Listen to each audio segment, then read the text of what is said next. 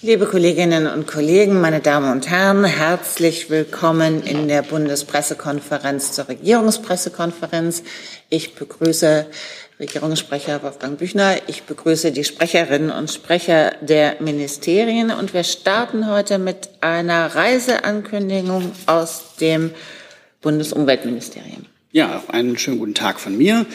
Bundesumweltministerin Steffi Lemke wird vom achtzehnten September, also heute, bis äh, zwanzigsten September zweitausenddreiundzwanzig am Nach- Nachhaltigkeitsgipfel der Vereinten Nationen in New York teilnehmen. Neben Gesprächen mit ihren Amtskolleginnen, ähm, Jugenddelegierten, zivilgesellschaftlichen Akteuren äh, wird sie gemeinsam mit Bundeskanzler Scholz an der Generaldebatte der Vereinten Nationen sowie an den Feierlichkeiten zum fünfzigsten Jubiläum der Mitgliedschaft Deutsch- Deutschlands in den Vereinten Nationen teilnehmen. Außerdem wird sich Bundesministerin Lemke aktiv einbringen bei der High Ambition, High Ambitions, uh, High Ambition Coalition for the High Seas and the uh, High Ambition Coalition Ministerial Meeting to End Plastic Pollution. Und am Mittwoch wird sie mit Bundesaußenministerin Annalena Baerbock an der Unterzeichnung des U N-Hochseeschutzabkommens, Abkürzung B B N J, teilnehmen. Ähm, wichtig zu wissen, Deutschland gehört beim U N-Hochseeschutzabkommen B B N J zu den Erstunterzeichnern und das ist ein, aus unserer Sicht ein bedeutendes globales Abkommen, mit dem erstmals weltweit anerkannte Schutzgüter, äh, Schutzgebiete auf hoher See ausgewiesen werden. Nach der Unterzeichnung werden Außenministerin Baerbock und Bundesumweltministerin Lemke im Hauptgebäude der Vereinten Nationen ein Pressestatement geben. Gibt es Fragen dazu? Das ist offensichtlich nicht der Fall. Dann starten wir mit einem neuen Thema. Stichwort Israel. Herr Beck, bitte. Danke, Eldad Beck der israelischen Tageszeitung Israel Hayom. Eine außenpolitische Frage. Hat die Außenministerin oder das Außenministerium eine offizielle Beschwerde aus Israel bekommen in Bezug aufs Verhalten vom äh, deutschen Botschafter in Israel? Und wenn ja, wie ist die Reaktion darauf? Also ich kann die Medienberichte über eine bezü- diesbezügliche offizielle Beschwerde nicht bestätigen. Bei uns ist eine solche nicht eingegangen. Vielleicht kann ich es nochmal einordnen. Es geht ja um die Teilnahme vom Botschafter Seibert an einer öffentlichen Sitzung des obersten Gerichts in Israel. Es ist natürlich ganz grundsätzlich so, dass das Verfolgen von relevanten innenpolitischen Verfahren, zumal wenn sie öffentlich auch noch sind, ganz normaler Teil der Arbeit eines jeden, einer jeden Diplomatin, eines jeden Diplomaten ist. Und das gilt natürlich in einem befreundeten Staat wie Israel noch mal doppelt so viel. Und ähm, insofern ist das ein ganz exzellentes Beispiel dafür, für eine gängige diplomatische Praxis. So, Sascha Beck. Ja, äh, haben Sie andere Beispiele für so ein Verhalten in anderen Ländern? Also es ist weltweit üblich, dass wir auch bei öffentlichen Gerichtsverhandlungen beiwohnen. Das gilt sicher für, ähm, müsste ich jetzt nochmal konkrete Beispiele raussuchen lassen, aber ich könnte mir vorstellen, dass das für Supreme Court-Sitzungen in den U S A genauso gilt wie für Anhörungen in Indien vor dem obersten Gericht. Wenn, wenn diese eine hohe innenpolitische Relevanz haben und öffentlich zugänglich sind, ist das natürlich ganz normales Geschäft von Diplomatinnen und Diplomaten. Herr Ostermann dazu? Genau, eine Nachfrage, weil das in der Medienberichterstattung verstehe ich das nicht so ganz. Da wird manchmal davon gesprochen, dass er als Privatperson teilgenommen hätte ähm, an dieser Veranstaltung. Wie, wie habe ich das zu verstehen? Also ist er nicht immer in seiner Funktion als deutscher Botschafter da zugegen? Also die deutschen Botschafterinnen und Botschafter im Ausland vertreten die Bundesrepublik Deutschland. Und so wie weit ich das verfolgt habe, hat Herr hat unser Botschafter in Israel auch auf dem offiziellen Twitter-Kanal der Botschaft äh, dazu getwittert. Insofern war das natürlich, oder gepostet, wie es jetzt heißen muss, äh, war das äh, im Rahmen seiner Amtsgeschäfte ein ganz normaler Vorgang. Sie wissen ja, dass die diplomatischen Beziehungen von einem Wiener Übereinkommen geregelt sind. Auch dort ist festgehalten, dass es zur ganz normalen Tätigkeit von Diplomatinnen und Diplomaten gehört, sich sozusagen über innenpolitische Vorgänge des Gastlandes zu informieren. Und das gilt natürlich noch mal mehr so, wenn das im öffentlichen Raum passiert, bei öffentlichen Sitzungen. Ähm, Beispiel, was mir jetzt noch einfällt, zum Beispiel ist, dass es in Deutschland ja durchaus normal ist, dass zum Beispiel auch ausländische Diplomatinnen und Diplomaten bei Bundestagssitzungen äh, beobachten und zugegen sind. Herr Jung dazu? Ähm, die israelische Seite meint, dass äh, dieser Besuch im Gericht eine Einmischung in innere Angelegenheiten des Landes gewesen sei. Ist denn, was Sie jetzt sich über innenpolitische Vorgänge informieren, schon eine Einmischung in innere Angelegenheiten? Also, wie gesagt, Herr Jung, es gibt von offizieller Seite, auf offiziellen Kanälen, und wir pflegen ja einen sehr engen Austausch mit unseren israelischen Partnern, keine, so wie in den Medienberichten suggerierte, offizielle Beschwerde über dieses Verhalten des Botschafters. Ja, aber äh, Sie sehen schon die, die Diskrepanz. Also ich meine, äh, Botschafter sind ja dazu da, quasi nicht nur äh, Repräsentant des Landes zu sein, sondern sich ja offenbar zu informieren, was was los ist. Und die Bundesregierung interessiert sich ja auch für den für die Demokratie in Israel. Darum äh, in der Meldung des T V-Senders heißt es ja, dass der Außenminister dem deutschen, äh, dem israelischen Botschafter in Berlin äh, diese Beschwerde übermittelt hätte. Die gab es bisher nicht. Im Auswärtigen Amt ist keine Beschwerde Israels eingegangen. Gab es, gab, hat, Letzter Zusatz, bitte. Hat der Botschafter vielleicht an Frau äh, Baerbock direkt sich irgendwie beschwert? Also gibt, gibt es sowas? Das ist mir nicht bekannt. Okay. Herr Renke dazu. Ja, eine kurze Nachfrage, was äh, der Status von der Beschwerde eigentlich ist. Vielleicht können Sie das nochmal ein bisschen einordnen. Äh, Beschwerde, ist das die unterste Form von äh, Missbilligung, die eine ausländische Regierung gegenüber einer anderen äh, mitteilen lässt? Oder ist das schon auf der Eskalationsleiter relativ weit oben? Ähm, also ich müsste jetzt meine Kolleginnen und Kollegen, äh, die zuschauen, nochmal bitten, vielleicht nochmal ins W U D zu schauen. Ich habe das nicht dabei, aber es ist natürlich sozusagen diplomatisch üblich, dass man seine Haltung zu Vorfällen ähm, oder zu Vorgängen, die man in einer Form missbilligt, wenn man diese denn offiziell machen will, zum Beispiel in Form einer Verbalnote übermitteln könnte, ne? Das ist dann eine offizielle Kommunikation äh, einer Botschaft im Gastland mit dem jeweiligen Außenministerium. Es gibt auch die Form der Demarchen, das ist sozusagen eine offizielle Vorsprache. Ähm, äh, so, da ist mir jetzt aber keine, äh, also ohne jetzt in ein politikwissenschaftliches oder international beziehungswissenschaftliches Proseminar zu verfallen, da ist mir jetzt irgendwie keine Hierarchie oder keine klare Klassifizierung äh, bekannt. Ja. Wenn ich nochmal nachfragen darf, ich will nur ganz sicher gehen, wenn das nicht in Form von der Beschwerde einging, äh, es ging auch nicht in Form die Missbilligung eines anderen Vorgehens von der israelischen Seite ein bei Ihnen. Nein, und Herr Jung hat ja eben nochmal referiert, wie die Formulierung war im, in, in, in den israelischen Pressemitteilungen. Insofern würde ich Sie auch bitten, sich an die israelische Seite zu wenden, weil das ja offensichtlich ein interner israelischer Vorgang zu sein scheint. Herr Jessen? Ja, ich muss an der gleichen Stelle nachfragen.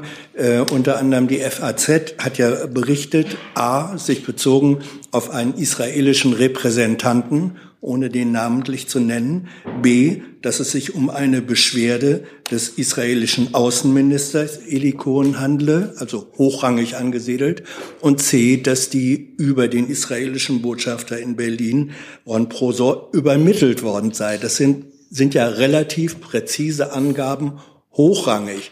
Ähm, jetzt sagen Sie, bei uns ist nichts angekommen. Wie geht diese Geschichte weiter? Warten Sie jetzt, bis irgendwie doch was ankommt, oder Ähm, fragen Sie nach, oder wie ist, ich finde das ungewöhnlich. Herr Jessen, ich finde, ich war in meiner Antwort sehr präzise. Ich kann Ihnen ja nur sagen, was bei uns ankommt, und es ist im Auswärtigen Amt, es ist bei uns keine offizielle Beschwerde der israelischen Regierung eingegangen. Und auch keine inoffizielle. Nicht, dass mir, dass mir dies bekannt wäre, nein. Herr Beck nochmal? Es ist nicht das erste Mal, dass äh, Botschafter äh, Seibert ähm, die israelische Seite ähm, genervt. Ähm, haben Sie andere Beispiele für deutsche äh, Botschafter in Israel, der so oft ähm, Kritik aus Israel bekommen haben wegen ihrem Verhalten?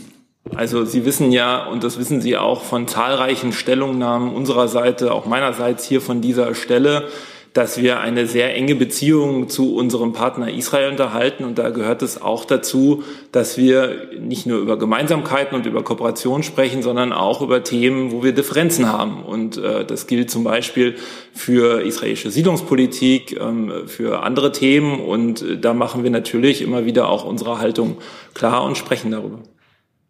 Das war aber nicht eine Antwort auf meine Frage. Doch, das ist das, was ich dazu zu sagen habe. Hey Leute, diese Folge wird diesmal präsentiert von unserem Partner, äh, äh, Partnern, der Jung und Naiv Crowd. Tausende Menschen, die uns jeden Monat mit Geldgeschenken beglücken. Danke dafür und jetzt geht's weiter. Hey Jung, nochmal dazu? Gab es aus Sicht des Auswärtigen Amtes äh, schon mal einen Botschafter, einen deutschen Botschafter in Israel, der so oft äh, und so sehr äh, angefeindet und angegriffen wird in Israel? Also jetzt nicht äh, auf, von verbaler Seite. Also man bekommt ja immer wieder mit, dass Rechtsextremisten, Faschisten vor seiner Residenz demonstrieren, ihn verbal auf Twitter angreifen. Ist das eine neue Eskalationsstufe?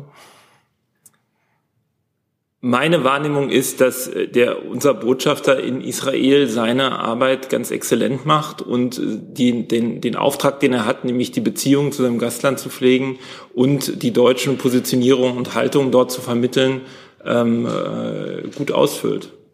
Das war jetzt nicht die Frage, dass Sie seine Arbeit äh, gut finden, sondern wie mit seiner Arbeit in, in dem Land, wo er arbeitet, umgegangen wird. Und da ist mein Eindruck, mhm.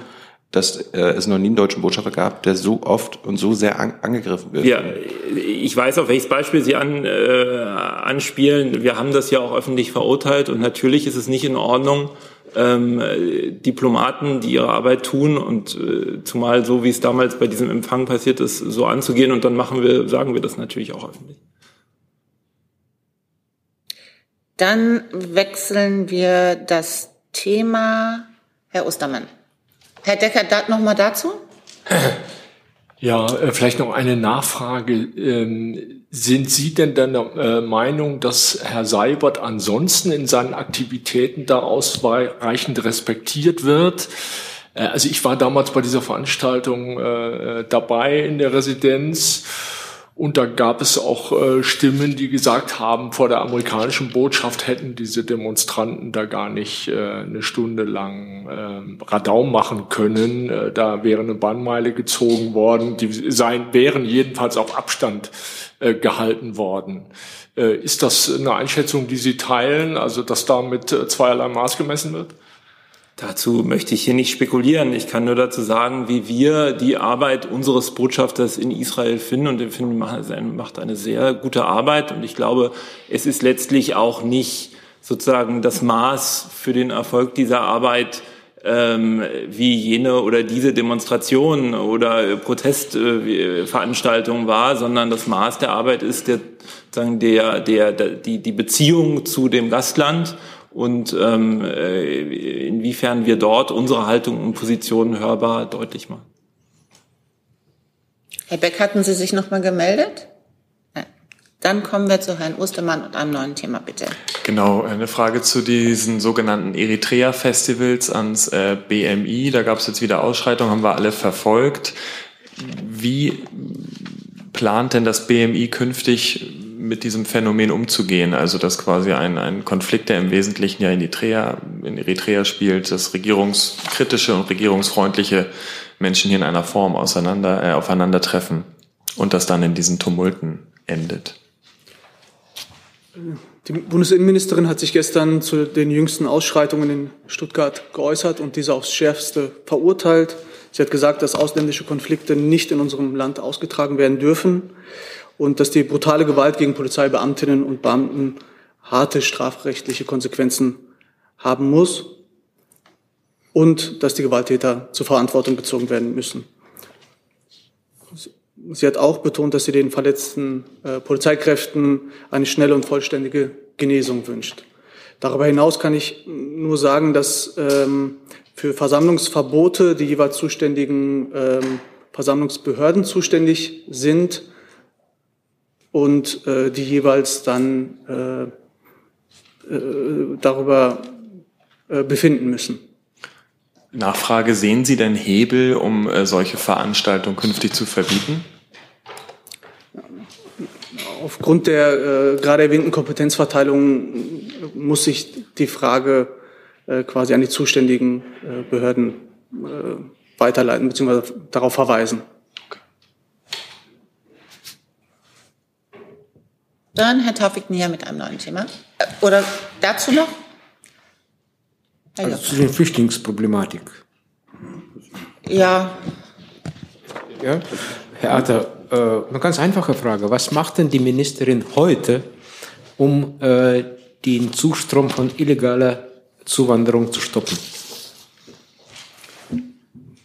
Da kann ich auf ein ganzes Bündel an Maßnahmen äh, verweisen, die die Bundesregierung ergriffen hat, um Migration stärker zu steuern und zu ordnen und auch auf der anderen Seite Länder und Kommunen zu unterstützen. Äh, also ich mache es vielleicht etwas äh, stichpunktartig, weil es äh, sonst zu viel Zeit einnehmen könnte. Also ich möchte darauf verweisen, auf äh, die Verhandlungen zu einem gemeinsamen europäischen Asylsystem, das Deutschland ja auch maßgeblich vorangetrieben hat, und die Einigung im Rat war ein Durchbruch nach vielen Jahren der Blockade, und die Verhandlungen da gehen im Trilog jetzt weiter. Es ist wichtig, dass wir auf europäischer Ebene insbesondere mehr Ordnung bekommen, einen Solidaritätsmechanismus, gute Verfahren und eine entsprechende Lastenteilung zwischen den europäischen Ländern. Wir engagieren uns ganz stark in der Bekämpfung der Schleusungskriminalität. Das haben Sie vielleicht auch jüngst wahrgenommen. Die grenzpolizeilichen Maßnahmen haben wir deutlich intensiviert. Das war ja auch hier an dieser Stelle mehrfach Thema in den vergangenen Wochen. Ich möchte auch darauf verweisen, dass wir jetzt mit dem Gesetzentwurf zur Bestimmung Georgiens und Moldaus zu sicheren Herkunftsstaaten einen wichtigen Schritt gegangen sind. Also mehr als zehn Prozent der abgelehnten Asylanträge kommt aus diesen beiden Ländern. Und wir denken, dass wir mit der Einstufung der beiden Länder die Verfahren deutlich beschleunigen können und im Fall von Ablehnungen auch schneller Rückführung, rückführen können. Wir haben mit dem Sonderbevollmächtigten Doktor Joachim Stamp für Migrationsabkommen äh, jemanden, der ganz intensiv mit unterschiedlichen Ländern an äh, Migrationsabkommen arbeitet, um irreguläre Migration zu reduzieren und legale Migration zu stärken. Äh, wir Darf haben ich Sie vor- unterbrechen vielleicht ganz kurz? Ja, äh, Gerne. Meine Frage war, was macht sie heute? Also an diesem Tag? An diesem Tag heute, ja. An diesem Montag. Naja, also diese, dieses ganze Bündel, was ich jetzt zumindest in Teilen vorgetragen habe, äh, zeigt ja, welche sehr intensiven äh, Anstrengungen äh, wir zeigen, um äh, das Migrationsgeschehen äh, stärker zu ordnen und irreguläre Migration zu reduzieren. Das heißt zum Beispiel, die Grenze wird nicht geschlossen heute?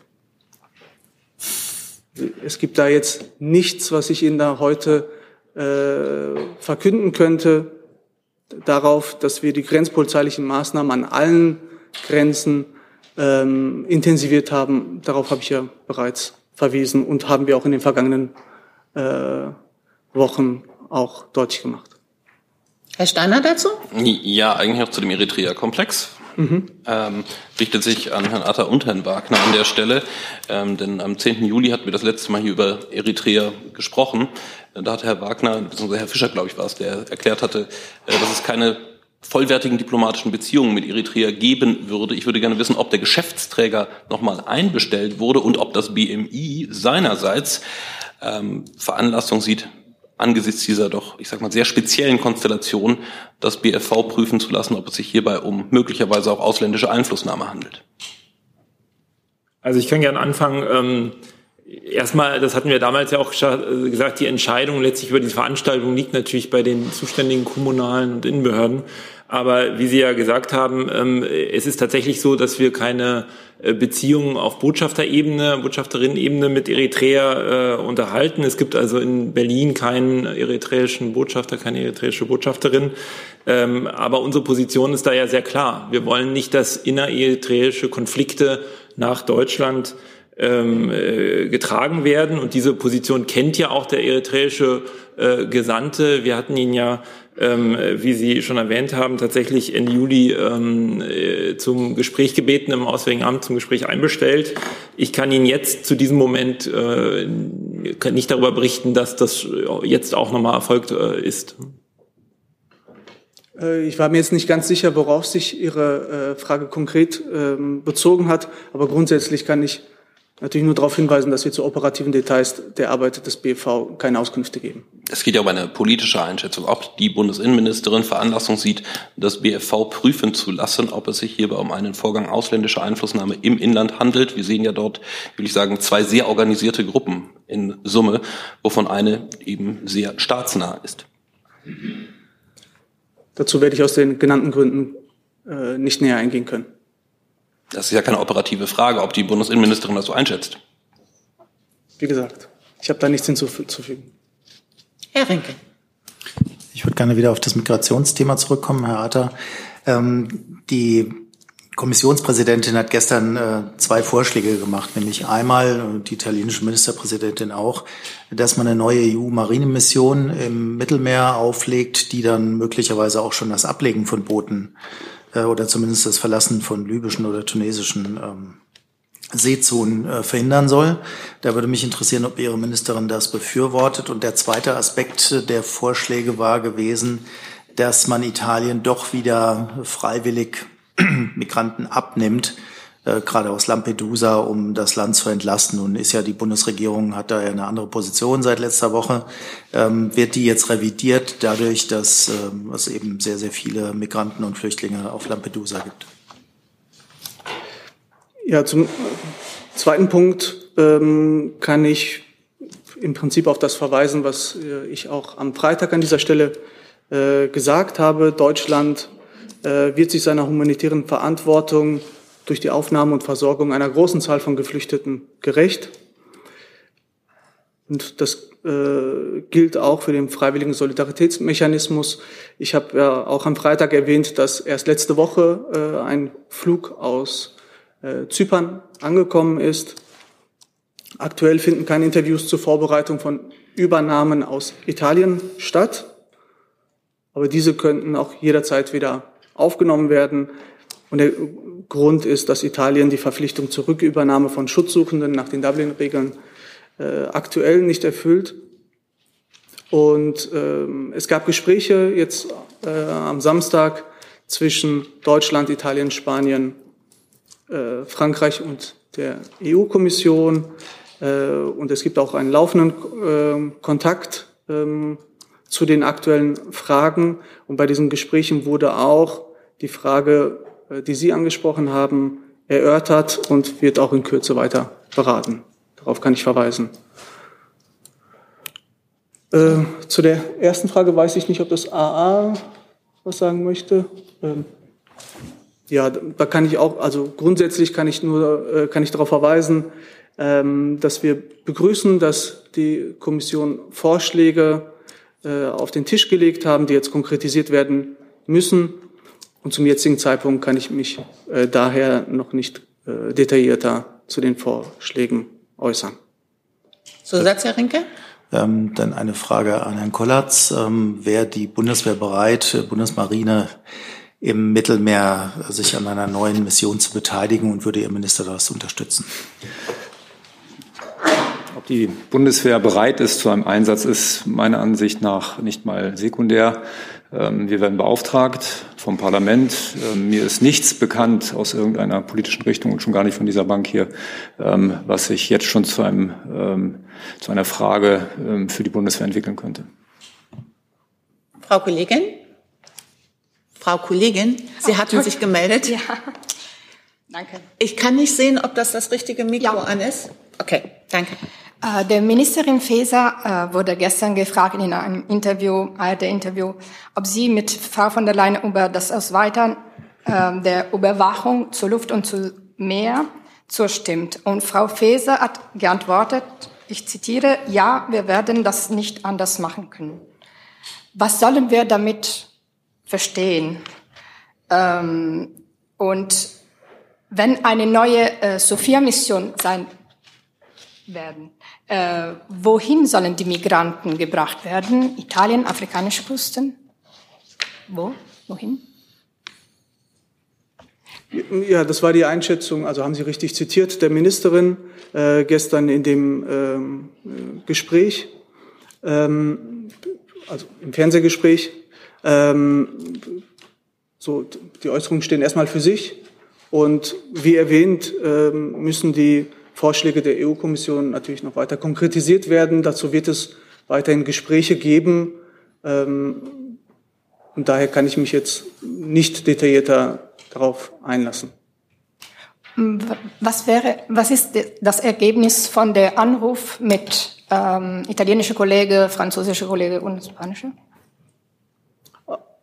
Also, ähm, auch darauf hat die Ministerin ja in dem gestrigen äh, T V-Interview verwiesen. Wir haben unter anderem äh, als Bundesrepublik äh, humanitäre Unterstützung Italiens angeboten. Diese ähm, Unterstützung wird nun geprüft. Und äh, es wird weitere Gespräche geben. Das sind laufende Kontakte, äh, die es dazu gibt. Ähm, Deutschland betrachtet äh, die Situation äh, vor Ort genauso wie andere äh, Mitgliedstaaten mit Sorge. Und in den Gesprächen arbeitet man an äh, Lösungen. Herr Decker.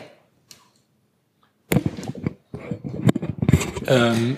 Sehen Sie denn die Gefahr, dass äh, das G E A S im Trilog äh, zu Fall kommt, beziehungsweise letztendlich nicht zustande kommt, weil Italien sich aus Verärgerung äh, über mangelnde Mithilfe äh, zurückzieht aus diesen Verhandlungen? Das ist die erste Frage. Und die zweite Frage ist, ähm, wenn Sie auf die Migrationsabkommen verweisen, dann fällt ja auf, dass es Versuche der Abs- von Absprachen mit Tunesien gegeben hat äh, und äh, unter Beteiligung Italiens und auch der, der Bundesregierung, und dass Italien jetzt doch ziemlich frustriert ist, weil äh, Absprachen, die, die es offenbar gegeben hat, von Tunesien nicht eingehalten werden und von dort äh, weitaus mehr Migranten kommen, als äh, erwartet worden war. Stellt das nicht die, ähm, die Wirksamkeit solcher Abkommen äh, noch einmal grundsätzlich in Frage? Zu Ihrer ersten Frage, da möchte ich nicht spekulieren, ähm, wie es jetzt im Detail weitergeht bei den G E A S-Verhandlungen. Ich habe ja schon darauf hingewiesen, dass äh, die Einigung zu den zentralen Punkten im Rat äh, ein wichtiger Durchbruch war und dass die Verhandlungen jetzt im Trilog weitergehen. Äh, und zu der zweiten Frage, da muss ich zum einen darauf hinweisen, äh, dass wir hier von unterschiedlichen Arten von Abkommen sprechen. Also ich hatte auf bilaterale Abkommen hingewiesen, an denen äh, Joachim Stamp arbeitet. Ähm, Sie wissen, ähm, Georgien und Moldau spielt eine ganz äh, große Rolle jetzt äh, in näherer Zukunft. Es gibt auch Verhandlungen mit, mit weiteren Ländern, äh, die dann jeweils auch unterschiedlich ausgestaltet äh, sein werden. Das hängt auch davon ab, was äh, wie die Migrationssituation aus den jeweiligen Ländern ist, was das Interesse äh, der Partnerländer jeweils ist, der Anspruch ist, äh, dass diese Abkommen auch auf auf Augenhöhe äh, verhandelt und dann auch geschlossen werden und die auch in der Praxis auch langfristig halten sollen. Ähm, und was Sie jetzt ansprechen, äh, äh, ist äh, kein bilaterales Abkommen, äh, sondern zwischen Europa und Tunesien. Da kann ich darauf hinweisen, dass bei den Gesprächen am Wochenende auch Einigkeit darin bestand, dass Tunesien die Verpflichtungen aus den Vereinbarungen mit der E U einhalten muss, um lebensgefährliche Überfahrten über das Mittelmeer zu verhindern. Herr Jessen. Ähm, Herr Büchner, eine der drei Regierungsparteien, die F D P, hat in Person ihres Generalsekretärs äh, sehr kategorisch der Aufnahme weiterer Flüchtlinge aus Italien widersprochen, und das wenige Stunden bevor die Problemlösungsgespräche der Außenminister fortgesetzt werden. Ist das hilfreich? Also wie Sie wissen, ist es nicht Aufgabe der Regierungssprecher, Äußerungen der Parteien oder aus dem parlamentarischen Raum zu kommentieren. Das mache ich deshalb auch an dieser Stelle nicht. Die Frage ist aber, Sie haben ja das Interesse an einem gemeinsamen Erscheinungsbild der Koalitionsregierung. Deswegen frage ich doch, sind solche Äußerungen einem gemeinsamen Erscheinungsbild zuträglich? Und deshalb bleibe ich trotzdem bei meiner Antwort. Herr Kollege, bitteschön. Das ist nochmal eine Frage an Herrn Büchner. Und zwar gab es ja am Wochenende eine anziehende Diskussion hinsichtlich einer gewissen, also dass man Obergrenzen einführt bei der Aufnahme von, Flücht, also von Flüchtlingen und Asylsuchenden, dass man auch eventuell direkt nochmal ans Asylrecht geht und da massive Änderungen vornimmt. Ähm, Gibt es denn irgendeine Reaktion ähm, vom Bundeskanzler? Können Sie was berichten? Also ich konnte mit dem Bundeskanzler aufgrund dessen, dass er ähm, in New York ist und in der Zeitverschiebung heute nicht vorher telefonieren. Deshalb haben wir über das Thema nicht persönlich gesprochen.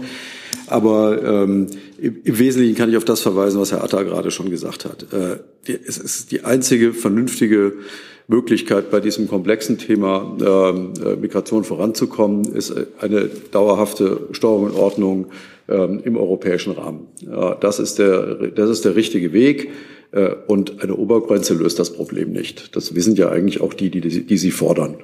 Insofern, glaube ich, kann man das so einmachen. Ich habe dem nichts hinzuzufügen. Dann Herr Jörg war doch mal.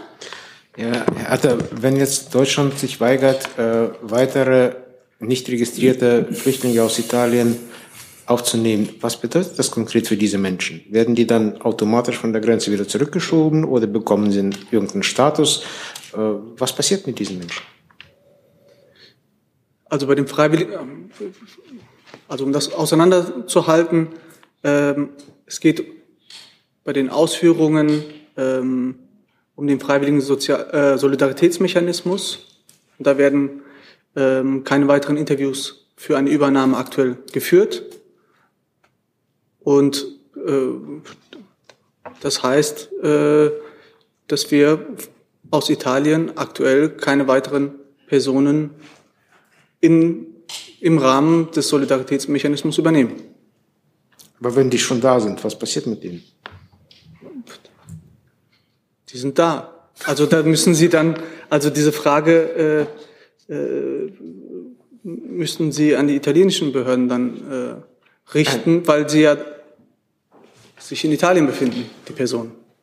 Nein, ich meine die Personen, die jetzt nach Deutschland das geschafft haben, trotzdem.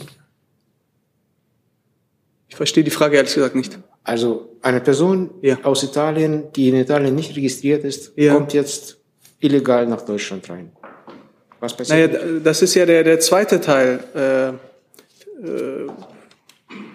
dieser äh, aktuellen Debatte, dass ähm, dass es uns wichtig ist, dass Italien die Verpflichtungen im Rahmen des Dublin-Abkommens einzuhalten. Das heißt, wenn die, wenn Menschen über Italien eingereist sind und dort registriert worden sind und sich dann im Zuge des Dublin-Verfahrens herausstellt, dass Italien für das Asylverfahren zuständig ist, dass die Personen dann auch im Zuge der Dublin-Verordnung auch wieder zurückgenommen werden. Herr Steiner? Ja, vielleicht frage ich da nochmal ganz kurz zur Klarheit nach, Herr Atta. Vielleicht haben Sie einfach ein paar Zahlen für uns an der Stelle, ja. äh, was das angeht. Also Sie haben jetzt gerade unterschieden in diejenigen, die aus Italien nach Deutschland gelangt sind, ohne registriert worden zu sein in Italien. Diejenigen, die aus Italien nach Deutschland gekommen sind, die vorher in Italien registriert wurden, für die Italien dann wieder zuständig wäre, wenn ich es richtig verstanden habe. Und diejenigen, die freiwillig übernommen werden von Deutschland im Rahmen des Solidaritätsmechanismus. Ähm, haben Sie zu diesen drei Gruppen Zahlen? Also, zum Solidaritätsmechanismus kann ich Ihnen folgende Zahlen nennen. Äh, Deutschland hat sich ja, äh, im Rahmen des Solidaritätsmechanismus äh, oder hat zugesagt, äh, bis zu dreitausendfünfhundert Schutzsuchende aus Ländern zu übernehmen, die besonders unter Druck stehen, also aus südlichen E U-Außengrenzstaaten. Dazu gehört Italien. Ähm, und ja, bis, bis heute wurden mehr als eintausendachthundert Personen im Zuge des äh, Solidaritätsmechanismus übernommen, ungefähr eintausend davon aus Italien. Und auch eine, eine recht große Zahl aus Zypern, äh, über siebenhundert oder um die siebenhundertsiebzig müssen es sein. Ähm, so, zu der Frage äh, Dublin-Überstellungen. Ähm, da gab es äh, im Zeitraum erster erster neunzehnhundertdreiundzwanzig, äh, zweitausenddreiundzwanzig, ich noch weit in der Vergangenheit, ähm, gab es insgesamt äh, rund zwölftausendvierhundert Übernahmeersuchen und tatsächliche Überstellungen zehn in, in dem Zeitraum, wobei man da hinzufügen muss, dass es sich hierbei nach Angaben des Bundesamts für Migration und Flüchtlinge um Überstellungen handelt, in denen die betroffenen Personen freiwillig und eigenständig äh, in den Mitgliedstaat Italien ausgereist sind. Das, diese Zahlen kann ich Ihnen liefern. Dann noch als äh, Frage zu dem, was Sie vorhin gesagt haben, ähm, die Äußerung der Innenministerin zum Thema stärkere Überwachung der, ich sag mal, Seeverkehre an der Stelle. Äh, da würde ich gerne wissen, wer soll das denn nach Auffassung der Innenministerin durchführen und zu welchem Zeitpunkt? Also über wann reden wir da eigentlich? Reden wir über nach der G E A S-Reform oder reden wir über die nächsten Wochen? Da habe ich ja auf äh, laufende Gespräche verwiesen. Das muss ich jetzt konkretisieren. Äh, dem kann ich nicht vorgreifen. Herr Rinke noch und Herr Jung zu diesem Komplex und dann wollen wir den auch abschließen. Genau, aber ein anderer Aspekt, Herr Atta, ich hätte ganz gerne gefragt zu den Schengen-Visa, die ähm, anscheinend von einem polnischen, polnischen Staatssekretär verkauft wurden. Das äh, scheinen ja laut Berichterstattung gigantische Zahlen zu sein. Die könnten ja auch Deutschland betreffen, also weil äh, die äh, Personen, die dann anreisen, angeblich über zweihunderttausend, äh, die das bekommen haben, nach Deutschland weiterreisen könnten mit dem ähm, Schengen-Visa. Haben Sie Erkenntnisse darüber, dass das und wenn ja, wie viele von diesen Menschen dann etwa in Deutschland einen Asylantrag gestellt haben? Also die Berichterstattung und die äh, Vorwürfe, die im Raum stehen, sind dem B M I bekannt. Ähm, und weitere Informationen werden aktuell eingeholt. Und grundsätzlich muss ich um äh, Verständnis bitten, dass sich das B M I zu Vorgängen in anderen Staaten natürlich grundsätzlich nicht äußert. Und wir gehen davon aus, dass die polnischen Behörden den Sachverhalt schnellstmöglich aufklären werden. Äh, jetzt zum Kern Ihrer Frage. Wir gehen aktuell nicht von Auswirkungen auf Deutschland aus. Und ich möchte auch darauf verweisen, dass wir äh, ja schon in der jüngeren Vergangenheit äh, die grenzpolizeilichen Maßnahmen auch an der Grenze zu Polen erheblich verstärkt haben. Ich habe ja auch vorhin noch mal darauf hingewiesen.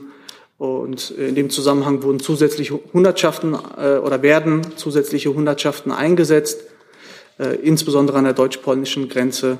Und wir beobachten die Entwicklung an den Grenzen natürlich sehr genau. Die Frage von Herrn Jung hat sich erledigt. Dann machen wir jetzt weiter mit einem neuen Thema und Herrn Taufik Nier. Frage an Herrn Büchner. Die Bundesaußenministerin hat in einem Interview mit dem amerikanischen Fernsehsender den chinesischen Staatspartner einen Diktator genannt. Stimmt dem der Bundeskanzler zu? Grundsätzlich, ich glaube, das kennen Sie, bewertet der Bundeskanzler Äußerungen seiner Kabinettskolleginnen und Kollegen nicht. Klar ist ja, dass China ein Kommunist, von einem kommunistischen Einparteienregime regiert wird. Und klar ist auch, dass das nicht äh, sozusagen unseren ähm, Vorstellungen von einer Demokratie ähm, entspricht. China ist, ähm, wie Sie auch ähm, aus der nationalen Sicherheitsstrategie kennen, diese Formulierung, China ist für uns sowohl Partner als auch ökonomischer Wettbewerber und systemischer Rivale. Ähm, und das ist so die Einordnung, die ich Ihnen dazu geben kann. Nachfrage. Äh, unabhängig davon, glauben Sie, dass solche Äußerungen hilfreich sind, was die Entspannung mit China betrifft? Solche Rhetorik? Dann bleibe ich bei dem, was ich gerade gesagt habe. Herr Jung dazu. Herr Wagner, in der China-Strategie der Bundesregierung, die ja von Ihrem Ministerium stammt, da ist jetzt, da fällt jetzt nicht das Wort Diktatur oder Autokratie oder irgendwie ein Kommentar zu der Regierungsform. Ist das jetzt das neue, die neue, der neue Sprachgebrauch im Auswärtigen Amt für die chinesische Regierung? Also die China-Strategie richtet sich ja vor allen Dingen auch mal an uns und nicht an China. Da geht es ja darum, wie wir mit einem China umgehen. Das, das hat der Regierung, stellvertretende Regierungssprecher ja eben auch ausgeführt, dass Partner, Konkurrent und eben auch ähm, systemischer Rival in einem ist. Wobei die letzten beiden Aspekte, auch das ist ja von dieser Bank hier schon gesagt worden, in letzter Zeit natürlich zugenommen hat. Insofern ist es normal, dass es da in der China-Strategie, die ja sozusagen eine handlungsleitende ein handlungsleitendes Konzeptpapier sein soll für alle Akteure, die das betrifft, die Bundesregierung, aber natürlich auch kommunale Akteure, Wirtschaftsakteure in Deutschland, dass es da sozusagen keine Politikexegese dazu gibt, welches System nur in China herrscht, sondern dass es darum geht, wie wir mit China und ähm, seinem Selbstverständnis und seinem Auftreten in der Welt umgehen. Eine andere Frage. Die Ministerin setzt sich ja immer ähm, gegen Desinformation und Fake News ein, betont, dass das ähm, Demokratie gefährdet, nicht nur in Deutschland, sondern äh, in der gesamten Welt. Mich würde interessieren, warum sie dann dem Sender Fox News ein Interview gibt. Ich meine, Fox News ist mittlerweile hochrangig verurteilt für Fake News, im, zum Beispiel im Rahmen der Wahl zwanzig zwanzig. Äh, Fox News ist ganz klar, äh, dass sie rechtsextreme Narrative in den U S A unterstützt. Warum gibt die, ich meine, die Ministerin kann sie bestimmt vor Anfragen nicht retten und könnte wahrscheinlich auch C N N oder A B C oder so weiter Interviews geben. Warum gibt sie Fox News? Ein oder zu Thilo Jung ins Interview gehen. Ähm, die, also, das ist ja sehr deutlich geworden, welche Intention die Ministerin damit verfolgt hat, ähm, äh, in den U S A explizit auch Termine außerhalb von Washington wahrzunehmen und Kanäle zu benutzen, indem man vielleicht Bevölkerungsgruppen ähm, äh, erreicht, die man mit einem Interview zum Beispiel in der New York Times halt nicht erreicht. Ich glaube, das ist der Hintergedanke dabei gewesen. Herr Prokaka? Ja, vielen Dank. Ähm, Herr Büchner, ich habe es vielleicht noch nicht ganz verstanden. Macht sich denn der Bundeskanzler diese Formulierung, diese Einordnung der Bundesaußenministerin zu eigen oder nicht? Und hat es ähm, vorher oder hinterher ähm, Gespräche zwischen den beiden gegeben über diese Einordnung, die ja Frau Baerbock nicht nur in ihrem persönlichen Namen vornimmt in so einem Interview, sondern sicher im Namen Deutschlands? Fand das, was ich gesagt habe, gar nicht so unverständlich. Ich habe gesagt, dass der Bundeskanzler grundsätzlich Äußerungen seiner Kabinettskolleginnen und Kollegen nicht kommentiert. Und dabei bleibe ich. Ja, das, das habe ich verstanden. Die Frage ist ja, ob er sich das zu eigen macht. Das ist, es geht ja gar nicht darum, diese Äußerung zu kommentieren, sondern ob der Bundeskanzler der Meinung ist, dass Herr Xi ein Diktator ist. Also wie, der, wie die Sicht des Bundeskanzlers auf China ist, habe ich auch ausgeführt, nämlich, dass es ein kommunistisches Einparteienregime ist und dass es klar ist, dass es eben nicht äh, unseren demokratischen Vorstellungen entspricht, wie dieses Land äh, regiert wird. Ähm, und mehr kann ich dazu nicht sagen. Herr Rinke. Ja, kurze Anschlussfrage, Herr Büchner. Wenn Sie das nicht kommentieren wollen, ist denn aus Sicht des Bundeskanzlers ein Schaden eingetreten, dadurch, dass China sich verärgert geäußert hat über die Äußerung, dass Herr Xi ein Diktator ist? Darüber will ich nicht spekulieren. Dann gehen wir nochmal zurück. Ja, also wir sollten ja schon darauf achten, dass Fragen auch beantwortet werden. Also hat es vorher, hat es hinterher... Also vor dem Interview, ja, das, nach dem Interview, ähm, Gespräche des Bundeskanzlers mit Frau Baerbock gegeben oder nicht? Sie haben recht, die Frage hatte ich äh, vergessen. Ähm, also der Bundeskanzler ist natürlich in einem ständigen Austausch mit seiner Außenministerin. Ob die beiden aber über dieses Thema gesprochen haben, ist mir nicht bekannt. Herr Steiner? Herr Büchner, hier sind ja ausreichend viele Juristen auch immer im Saal, auf Ihrer Seite allerdings meistens. Äh, Sie verwenden das schöne Wort grundsätzlich. Grundsätzlich heißt aber... Normalsprachlich übersetzt, in der Regel macht der Bundeskanzler an dieser Stelle davon eine Ausnahme. Nein. Herr Kollege? Andreas Becker, Nordkurve Mediengruppe. Herr Büchner, nochmal Nachfrage zu dem Diktator. Können wir davon ausgehen, dass der Bundeskanzler künftig Xi weiter nicht als Diktator bezeichnen wird? Ich glaube, ich habe das jetzt schon zum zweiten Mal, jetzt kann ich es auch gerne noch zum dritten Mal sagen, äh, wie der Bundeskanzler China sieht ähm, und ähm, welchen, welche Begriffe äh, der Bundeskanzler in Zukunft benutzt und benutzen will, ist äh, ihm selbst überlassen. Darüber will ich auch jetzt nicht spekulieren. Dann Herr Jung mit einem neuen Thema. Das war das Thema, das angemeldet war. Das heißt, die Wortmeldung hat sich erledigt? Jetzt hier schon, ja. Dann habe ich noch mal Herrn Prokraka auf der Liste. Das war tatsächlich das Thema, was wir eben besprochen haben. Dann machen wir doch weiter bei Herrn Ostermann. Genau, es geht um den Freiwilligendienst. Das müsste ja das Familienministerium sein, vielleicht auch Innenministerium. Da ist ja im Koalitionsvertrag... Wollen wir abwarten, bis wir getauscht haben? Na klar, ja, ja, klar.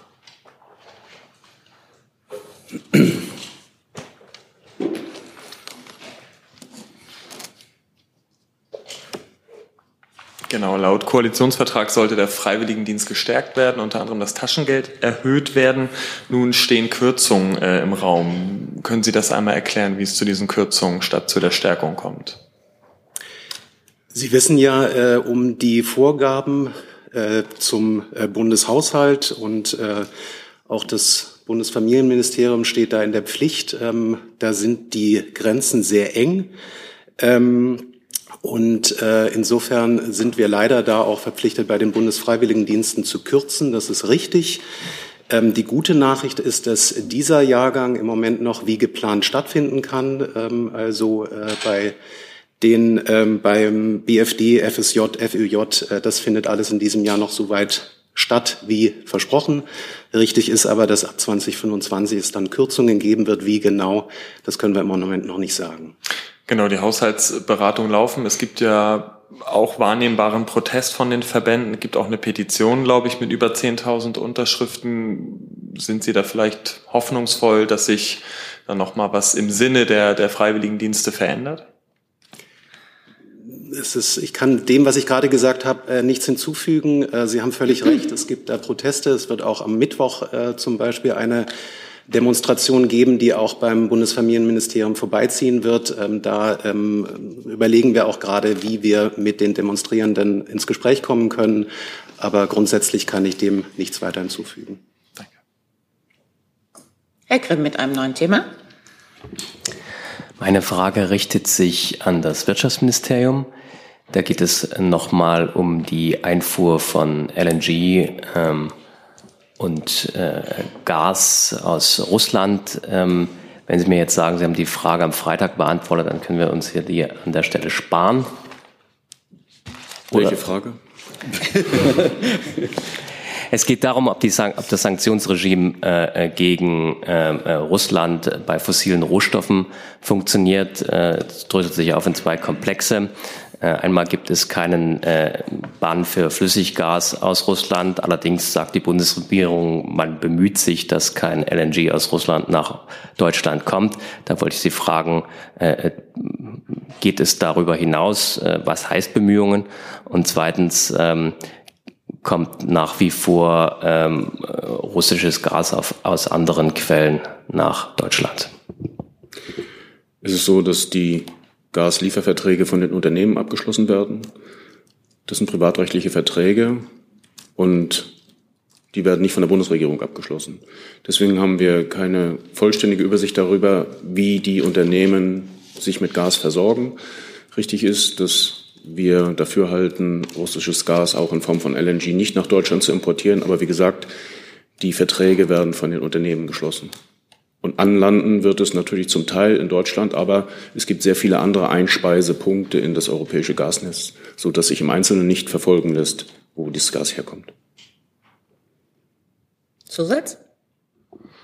Wie geht man denn ähm, im Wirtschaftsministerium damit um, äh, dass man dadurch weiterhin den Krieg äh, Putins gegen die Ukraine finanziert? Es war ja äh, das ausdrückliche Ziel, den Kreml von finanziellen Quellen abzu schneiden, sagt man dann einfach, gut, ist einfach so, können wir nichts machen, oder mh, wie reagiert man dann äh, auf die weitere Lieferung, den weiteren Import russischer fossiler Energie nach Deutschland? Das ganze Sanktionsregime ist darauf ausgerichtet, Einnahmequellen für den russischen Staat zu verringern. Es wird ständig an diesem Sanktionsregime gearbeitet. Wir sind, glaube ich, inzwischen bei der zwölften Sanktionsverordnung oder der elften, weiß ich nicht genau. Jedenfalls ist es so, dass ständig nachgesteuert wird, um, um dieses Ziel so effektiv wie möglich zu erzielen, nämlich, dass der russische Staat aus solchen Handelsgeschäften keine Einnahmen erzielt. Und wir beobachten sehr genau, auf welche Weise diese Sanktionen umgesetzt werden, ob es Möglichkeiten der Umgehung gibt und ob es nötig ist, nachzusteuern. Herr Kollege, bitte. Herr Kollege? Ja, Boris Herrmann von der S Z. Eine Frage an Herrn Büchner und, ähm, und an Herrn Severin. Ähm, trifft es denn zu, dass sich die Bundesregierung ähm, auf die Einführung eines Industrie- Industriestrompreises geeinigt hat? Und ähm, wenn ja, äh, ist es richtig, dass die Mittel dafür aus dem Klima- und Transformationsfonds kommen sollen? Und an das B M F die Frage angeschlossen, hat Herr Lindner seine grundsätzlichen Vorbehalte gegen die Einführung eines solchen Industriestrompreises aufgegeben? Also eine, wie von Ihnen zitierte, Einigung, irgendwas in dieser Richtung ist mir nicht bekannt. Darüber kann ich Ihnen hier nichts berichten. Die Sachlage ist unverändert so, dass es unterschiedliche Vorschläge gibt, die auf dem Tisch liegen und die geprüft und genau abgewogen werden. Das hat ja auch Herr Hebestreit am Freitag ausführlich dargestellt. Und diese Überlegungen innerhalb der Bundesregierung laufen. Und ich muss Sie da leider um weiter, weiter um, weiterhin um Geduld bitten. Ähm, grundsätzlich hat der Bundeskanzler ja immer wieder betont, dass es das Ziel sein muss, zu wettbewerbsfähigen Strompreisen zu kommen. Vor allem eben auch, indem wir das strukturell hinbekommen, äh, dass die wieder auf ein erträgliches Niveau sinken. Und das wird eben dauerhaft nur gelingen, indem wir den Ausbau der erneuerbaren Energien beschleunigen. Ähm, aber es gibt jetzt hier keinen, ich kann Ihnen keinen neuen Sachstand berichten über die äh, Gespräche innerhalb der Bundesregierung. Ja, ich kann nur ergänzen, dass wir seinerzeit ja diesen Vorschlag ins eingebracht haben im Frühjahr. Wir haben damals auch einen Finanzierungsvorschlag gemacht und seitdem besteht, wie Sie wissen, ein Diskussionsprozess innerhalb der Bundesregierung, der sich sowohl auf die Ausgestaltung als auch auf die Finanzierung bezieht. Und ein Ergebnis, wie gesagt, liegt da noch nicht vor, aber insgesamt verfolgt natürlich auch unser Haus das Anliegen, wettbewerbsfähige Strompreise den Unternehmen anzubieten. Für das B M F kann ich das Anliegen auch unterstreichen. Alle Ressorts, die beteiligt sind, teilen das Ziel wettbewerbsfähiger Strompreise für die deutsche Wirtschaft. Aber wie gesagt, verlaufen auch gerade noch Gespräche innerhalb der Bundesregierung und dazu kann ich hier gerade nicht weiter ausführen. Herr Pokraka? Ja, ähm, auf die Gefahr hin, ähm, Herr Severin, dass Sie das hier schon mal gesagt haben, aber ähm, wenn eine, es ist ja bekannt, dass das äh, B M W K beim Industriestrompreis für eine Finanzierung durch den W S F ist. Ähm, wenn man jetzt umschwenken würde ähm, mit Rücksicht auf die Kollegen im B M F ähm, und sagen würde, man finanziert das in Gottes Namen eben doch durch den äh, mit dem mit dem ähm, mit dem K T F. Inwiefern schließt sich nach Meinung Ihres Ministeriums dann ein Klimageld aus? Also das heißt, ist das, ist das, wäre das Geld im K T F vorhanden, um damit einen Industriestrompreis zu finanzieren, oder ginge das dann auf Kosten der Auszahlung eines Klimageldes?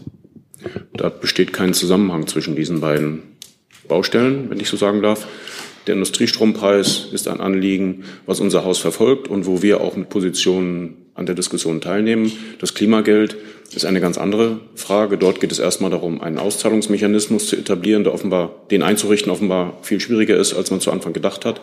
Und dann kann man darüber nachdenken, wie man das finanziert. Ab wann, da muss man auch in den Koalitionsvertrag gucken, ab wann überhaupt so ein Klimageld ausgezahlt werden kann. Das wäre dann der zweite Schritt.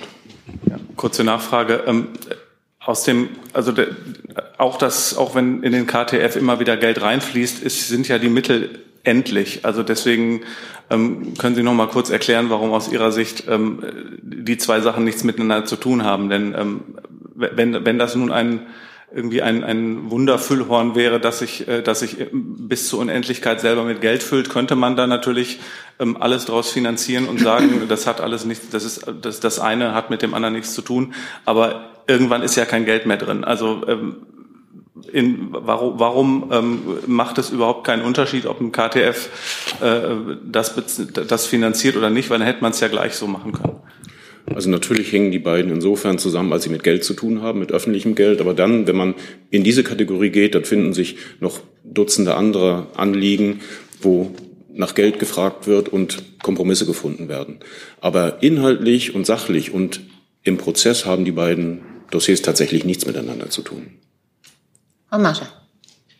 Ähm, zwei Fragen. Also können Sie ungefähr sagen, bis wann man sich da einigen möchte, also in der, innerhalb der Regierung? Und äh, zweite Frage wäre an, an Herrn Olpen. Ähm, wenn man jetzt nicht preislich an, am Preis etwas tun würde, also eine preisliche Subvention, sondern sozusagen davor, also bevor eben der Preis entsteht, eingreift, würde, wäre das, was, was der Bund, äh, Bundesfinanzminister unterstützen würde? Also ich kann zu einem Zeitplan tatsächlich keinerlei Aussage treffen. Kann ich jetzt auch nichts anderes zu sagen. Sie kennen vielleicht auch das Interview des Bundeskanzlers in der Welt am Sonntag, wo er auch nochmal gesagt hat, dass ein solcher Eingriff in den Markt sehr, sehr genau ähm, abgewogen werden muss ähm, und mögliche Folgen bedacht werden müssen. Äh, und er hat sich ja auch weiterhin ähm, eher zurückhaltend gezeigt, äh, was die Möglichkeiten angeht, das Problem zu lösen. Zum Zeitplan kann ich Ihnen ähm, auch nichts beitragen, ähm, was Ihre andere Frage betrifft. Der Minister hat sich ja mehrfach geäußert, dass es auch an, zu angebotsseitigen Verbesserungen kommen muss. Ähm, Das liegt natürlich in Verantwortung bei Ihnen. Und da hat das B M W K auch schon vielfach hier ausgeführt, welche Maßnahmen zum beschleunigten Ausbau erneuerbarer Energien bislang ergriffen wurden und auch weiter ergriffen werden. Hi, hier ist Tyler, ich filme das Ganze. Hier ist Thilo, ich äh, stelle dir die Fragen. Hier ist Hans, ich achte aufs Protokoll und stelle fest, wir sind unter drei. Heimliche Info nur für euch. Gar nicht so heimlich, kann man in den Infos lesen, wie man uns unterstützen kann. Nämlich per PayPal oder Überweisung. Weiter geht's. Herr Steiner? Herr Olpen, äh, geht, glaube ich, an Sie. Wenn ich Herrn Severin eben richtig verstanden habe, ähm, gibt es beim Klimageld bei der Austeilung ja enorme Schwierigkeiten. Ich glaube, Sie sind dafür zuständig, dass das technisch umgesetzt wird. Da würde ich gerne wissen, welche konkreten Schwierigkeiten haben sich in der Zwischenzeit gezeigt, die zu Beginn der Planung nicht absehbar waren? Also grundsätzlich ist das ein technisch sehr herausfordernder Prozess, der bis zum Ende dieser Legislaturperiode abgeschlossen sein soll. Bis dahin soll ein Mechanismus zur Verfügung stehen, mit dem C O zwei Einnahmen dann auch direkt wieder ausgezahlt werden können. Es gab schon erste Maßnahmen, unter anderem mit dem Jahressteuergesetz, die Verknüpfung mit der I B A N, das wissen Sie. Ähm, technische Schwierigkeiten im Einzelfall, also Einzelheiten zu technischen Schwierigkeiten kann ich Ihnen jetzt hier nicht weiter ausführen. Dann möchte ich nochmal nachfragen, gibt es denn diese tatsächlichen technischen Schwierigkeiten oder ist das jetzt vorgeschützt? Vorgeschoben ist gar nichts. Ich habe Ihnen gesagt, es ist ein anspruchsvoller Prozess, der natürlich seine Zeit braucht. Aber zu Einzelheiten des Prozesses führen wir hier nicht aus. Herr Jung. Ähm, Herr Severin, gegenwärtig Herr Olpen, äh, was passiert denn aktuell mit den Einnahmen aus dem C O zwei Preis? Wo, wo landen die? Im K T F. Und äh, die finanzieren dann andere Sachen, nicht das, was den Bürgern versprochen wurde? Genau, das ist, äh, die finanzieren andere Dinge. Das genau bezog sich nicht auf, ihre zweiten, auf ihren zweiten Halbsatz, sondern auf den ersten. Aus dem K T F werden Klimaprojekte finanziert. Das steht sehr genau im Wirtschaftsplan für den Klima- und Transformationsfonds. Vielleicht... Herr Olpen, wollen Sie noch? Ich hätte da nichts zu ergänzen. Wie viele Einnahmen sind das zum Beispiel in zweitausendzweiundzwanzig gewesen? Haben Sie da eine Zahl? Habe ich nicht im Kopf, kann ich nachreichen, Danke. Kein Problem. Dann Herr Jessen. Frage ans Auswärtige Amt. Ähm, die iranische Regierung hat weiteren Inspektoren der I A E A, also der Internationalen Atomenergiebehörde, die Akkreditierung entzogen. Sie können jetzt nicht mehr überprüfen, ob in iranischen äh, Atomanlagen die äh, Urananreicherung ähm, in den vorgeschriebenen Grenzen gehalten wird. Ähm, es sind deutsche und französische Inspektoren, die jetzt nicht mehr prüfen dürfen, wie bewertet die Bundesregierung das und was bedeutet das ähm, für die Überprüfung, ob Iran seine Zusicherungen der Anreicherung oder Nichtanreicherung einhält. Ja, vielen Dank, Herr Jessen. Ähm Der Generaldirektor der Internationalen Atomenergiebehörde hat sich ja dazu auch eingelassen und gemeinsam mit ihm verurteilen wir diesen Schritt auf das Schärfste. Sie haben zu Recht gesagt, dass der, der Iran mehreren I A E O-Inspektoren die Akkreditierung entzogen hat. Der Generaldirektor der I A E O, Grossi, hat ja gestern dazu ein Statement abgegeben und gesagt, dass dies klare Auswirkungen auf die Fähigkeit der I A E O haben wird, den friedlichen Charakter des iranischen Nuklearprogramms sicherzustellen und dass dieser Schritt einer weiteren Eskalation seitens Irans gleichkommt, der durch nichts ähm, zu rechtfertigen ist. Äh, wie gesagt, wir finden das sehr bedauerlich, weil es ein Schritt in die vollkommen falsche Richtung ist und es unterstreicht einmal mehr, wie wichtig es ist, sich ähm, mit der Gefahr und dem Eskalationspotenzial des iranischen Nuklearprogramms auseinanderzusetzen. Ähm, Benjamin Netanyahu hat äh in Reaktion auf die, auf den Akkreditierungsentzug erklärt, Israel werde nicht zusehen, dass der Iran sein Atomprogramm weiter ausbaue, sondern reagieren. Sehen Sie darin ein Risiko erneuter militärischer Auseinandersetzung? Es gab ja schon Militärschläge gegen iranische Atomanlagen durch Israel. wird sich das äh, fortsetzen, erneut etablieren?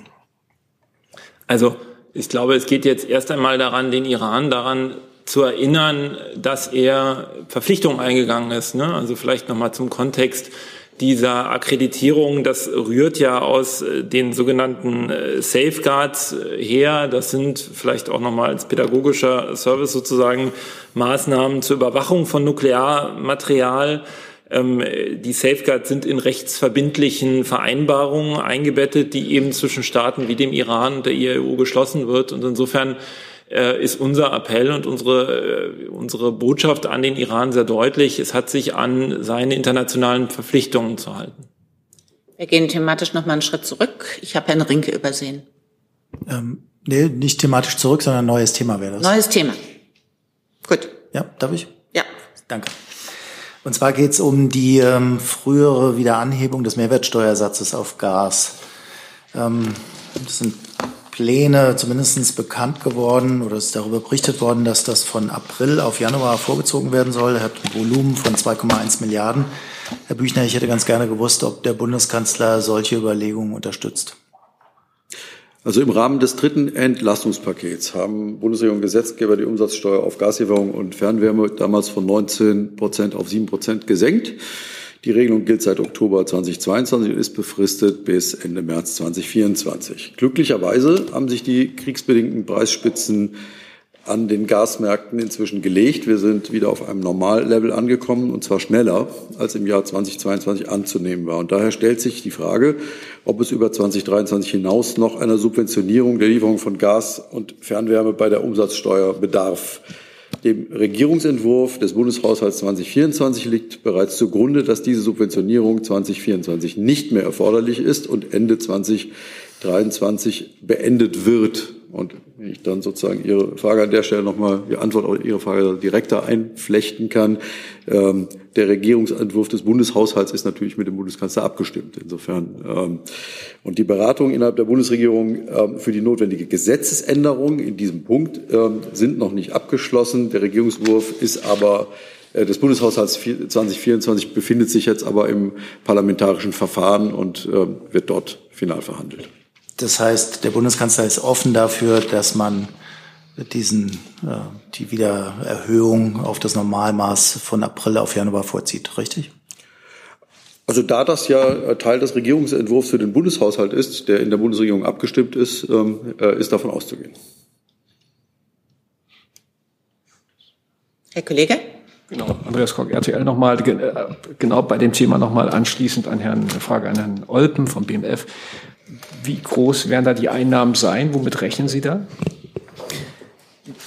Also vorweg, ich kann Ihnen dazu erstmal eine, nur eine Prognose geben. Ähm, die Steuermindereinnahmen durch die Senkung des Umsatzsteuersatzes für Gaslieferungen im Erdgasnetz von neunzehn auf sieben Prozent wurden für den Gesamtzeitraum, sprich vom ersten Oktober zweitausendzweiundzwanzig bis zum einunddreißigsten dritten vierundzwanzig, also dem geplanten Zeitraum der Maßnahme, kalkuliert auf rund elf Komma drei Milliarden Euro, lässt sich auch im Gesamtfinanztableau zur Gesetzgebungsmaßnahme nachvollziehen. Auf das Kassenjahr zweitausendvierundzwanzig entfielen davon zwei Komma acht Milliarden Euro.